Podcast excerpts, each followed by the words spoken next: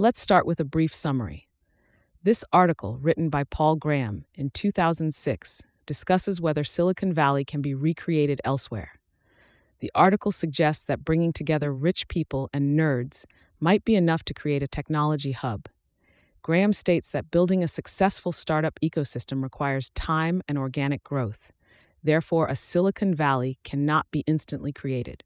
He also emphasizes that such an ecosystem should be located in a city that attracts young, innovative individuals and high quality universities. Before we dive in, I want to share a quick note about how this podcast is created. As you've probably noticed, this podcast isn't voiced by a human, but by artificial intelligence.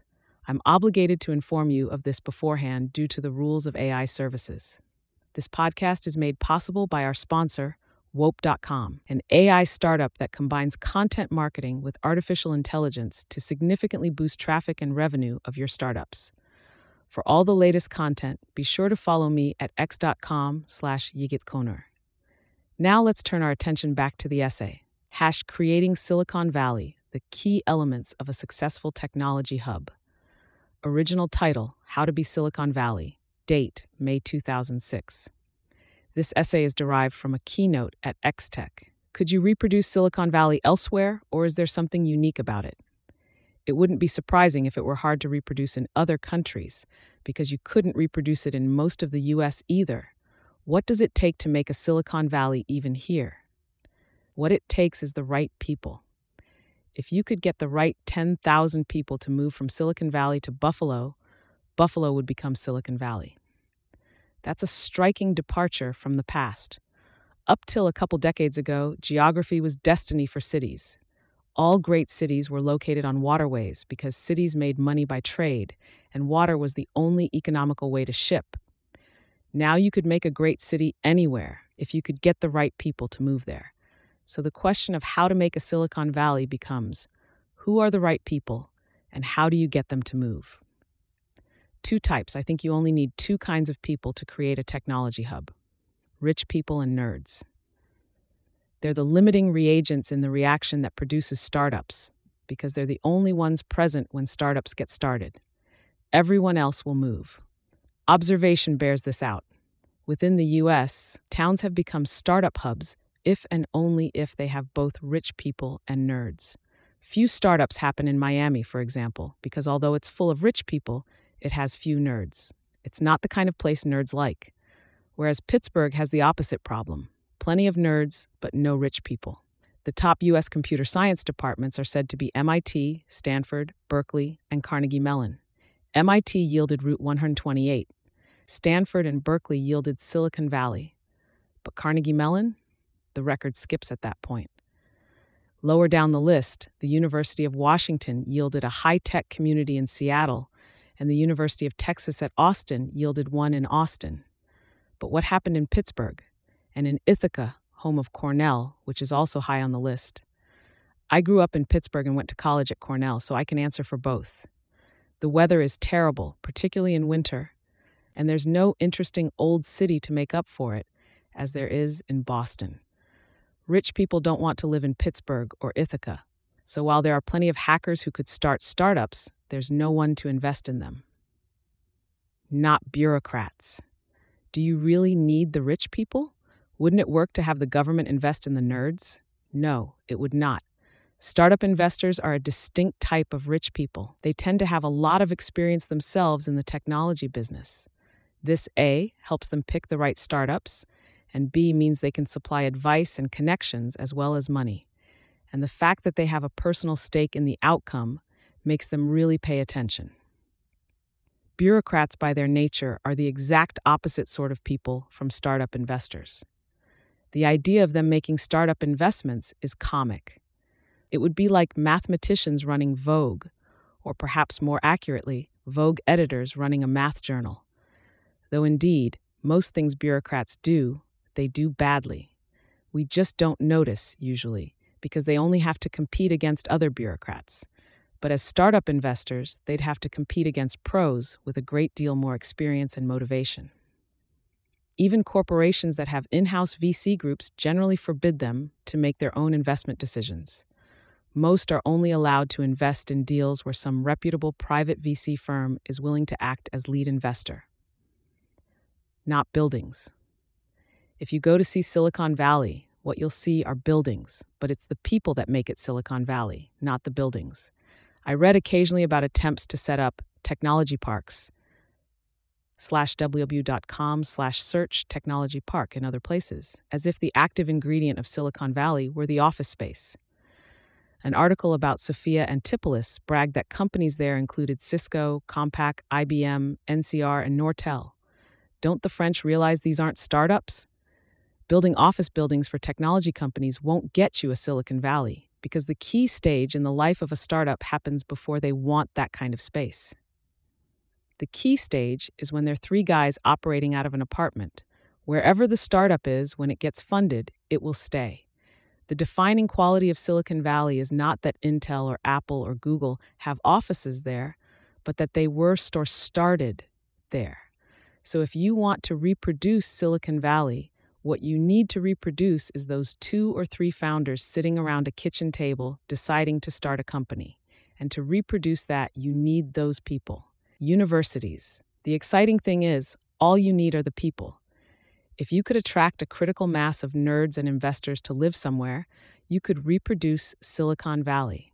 And both groups are highly mobile. They'll go where life is good.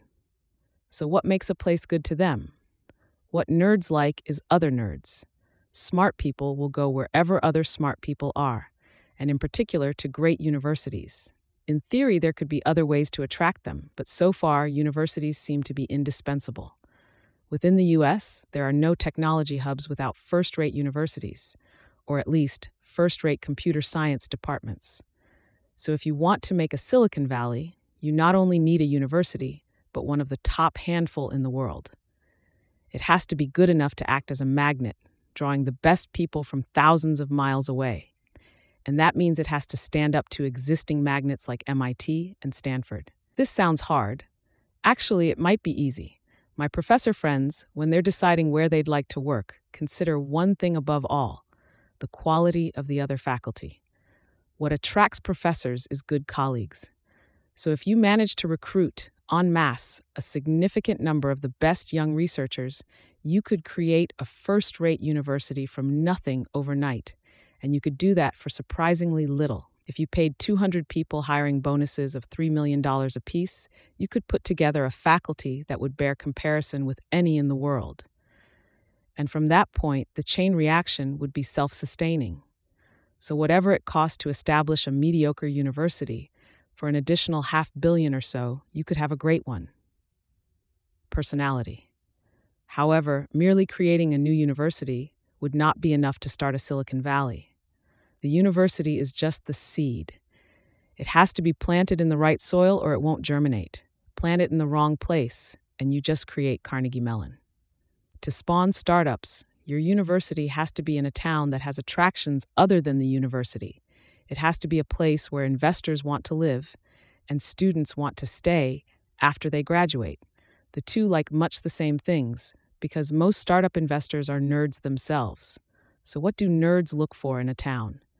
their tastes aren't completely different from other people's because a lot of the towns they like most in the US are also big tourist destinations San Francisco, Boston, Seattle. But their tastes can't be quite mainstream either because they dislike other big tourist destinations like New York, Los Angeles, and Las Vegas.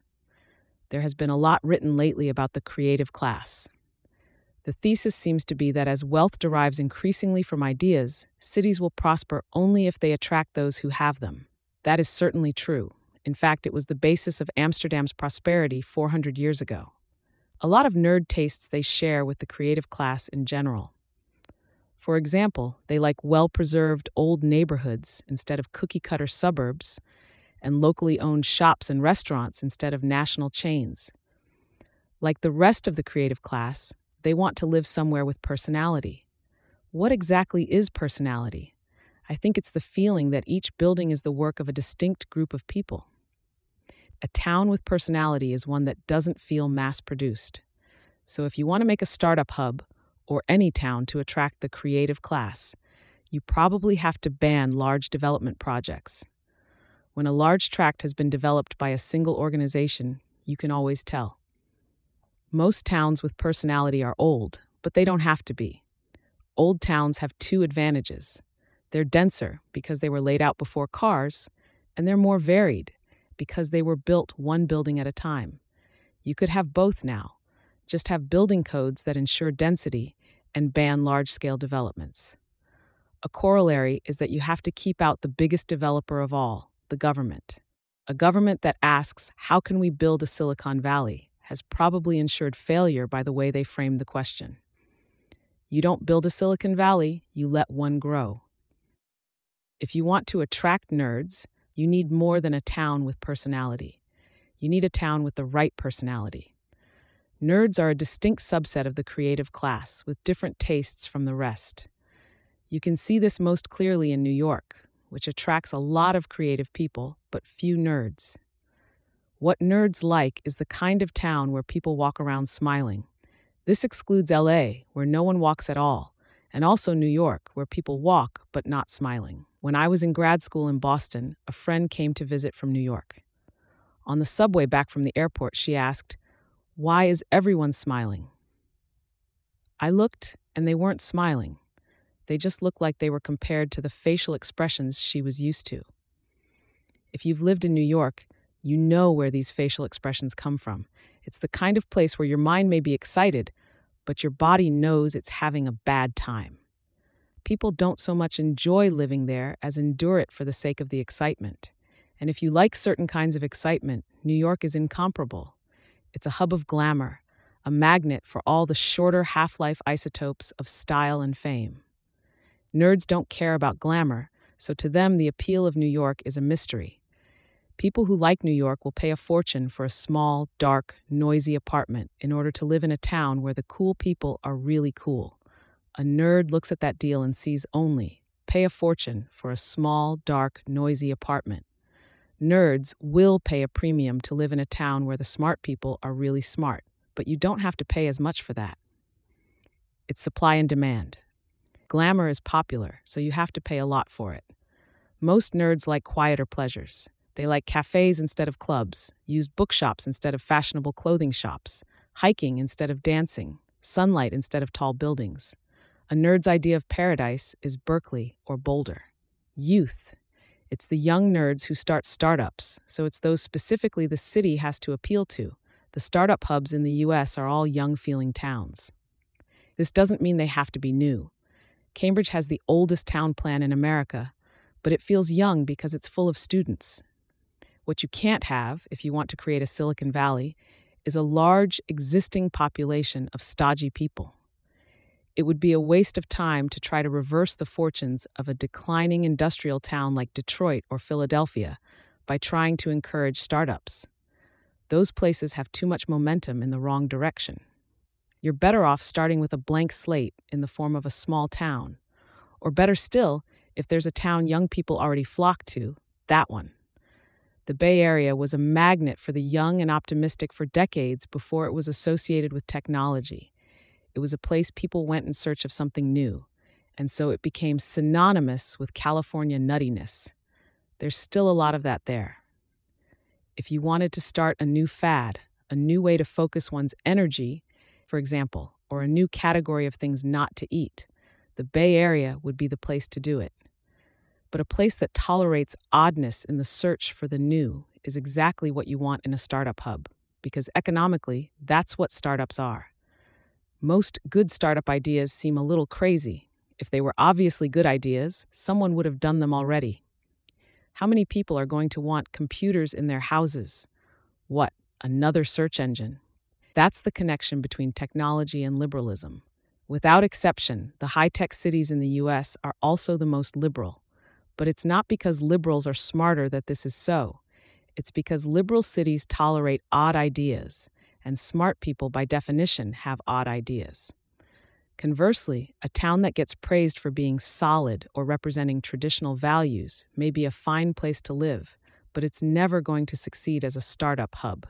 The 2004 presidential election, though a disaster in other respects, conveniently supplied us with a county by county map www.umitu.edu me edgen slash election 2004 large dot of such places.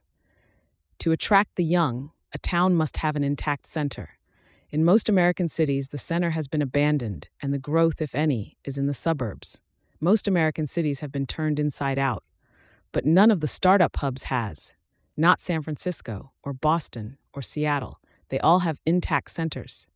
My guess is that no city with a dead center could be turned into a startup hub. Young people don't want to live in the suburbs. Within the US, the two cities I think could most easily be turned into new Silicon Valleys are Boulder and Portland. Both have the kind of effervescent feel that attracts the young. They're each only a great university short of becoming a Silicon Valley, if they wanted to. Time, a great university near an attractive town. Is that all it takes? That was all it took to make the original Silicon Valley. Silicon Valley traces its origins to William Shockley, one of the inventors of the transistor. He did the research that won him the Nobel Prize at Bell Labs, but when he started his own company in 1956, he moved to Palo Alto to do it. At the time, that was an odd thing to do. Why did he? Because he had grown up there and remembered how nice it was. Now, Palo Alto is suburbia, but then it was a charming college town. A charming college town with perfect weather and San Francisco only an hour away. The companies that rule Silicon Valley now are all descended in various ways from Shockley Semiconductor.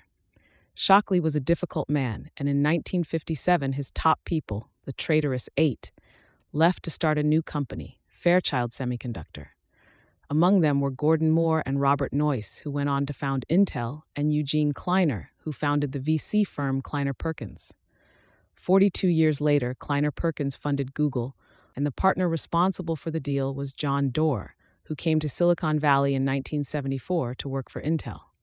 So, although a lot of the newest companies in Silicon Valley don't make anything out of silicon, there always seem to be multiple links back to Shockley. There's a lesson here startups beget startups. People who work for startups start their own. People who get rich from startups fund new ones. I suspect this kind of organic growth is the only way to produce a startup hub because it's the only way to grow the expertise you need. That has two important implications. The first is that you need time to grow a Silicon Valley.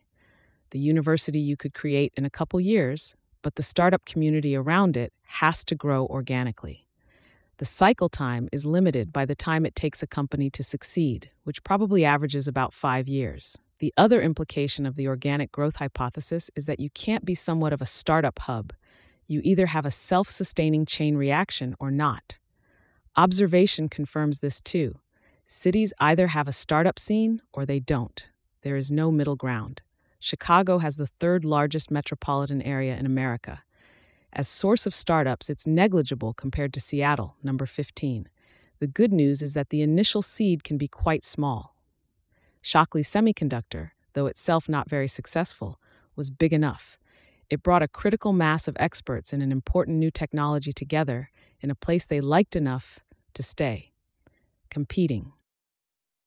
Of course, a would be Silicon Valley faces an obstacle the original one didn't. It has to compete with Silicon Valley. Can that be done? Probably. One of Silicon Valley's biggest advantages is its venture capital firms. This was not a factor in Shockley's day because VC funds didn't exist.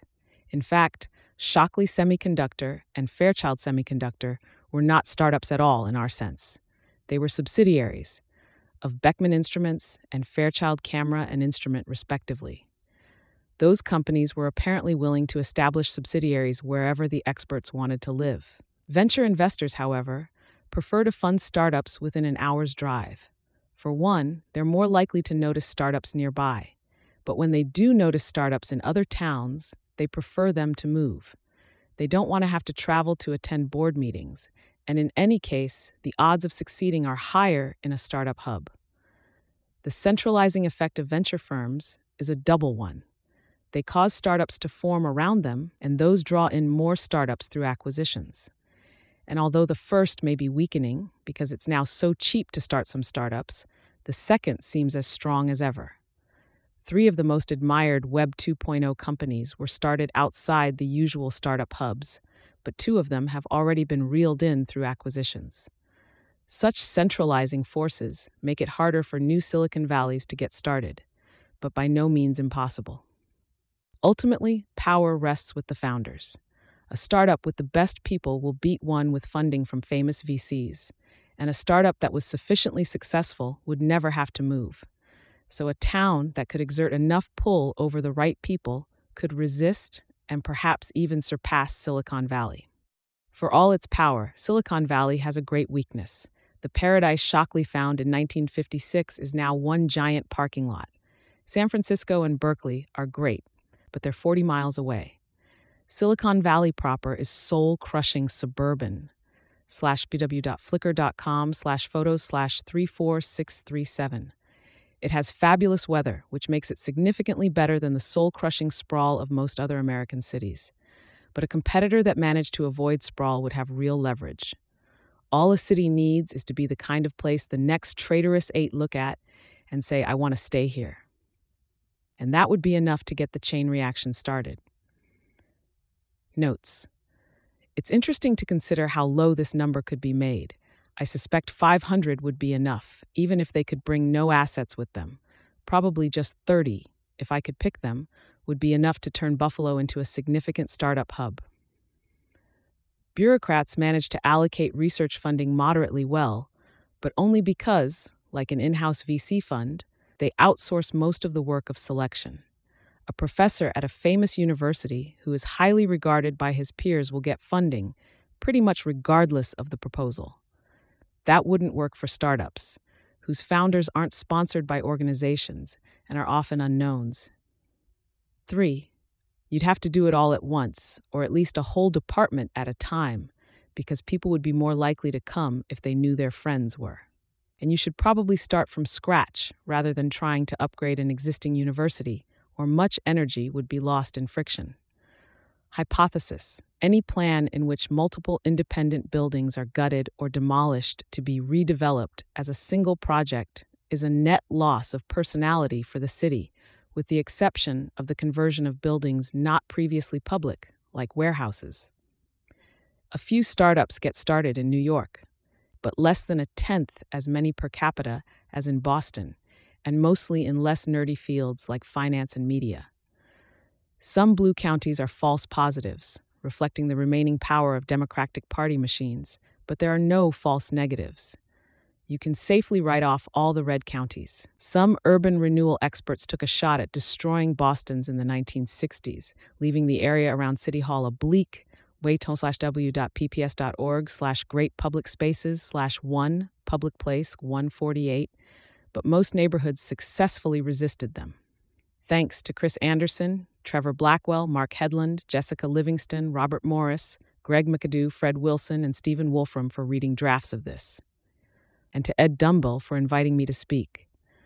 The second part of this talk became Why Startups Condense in America, America.html.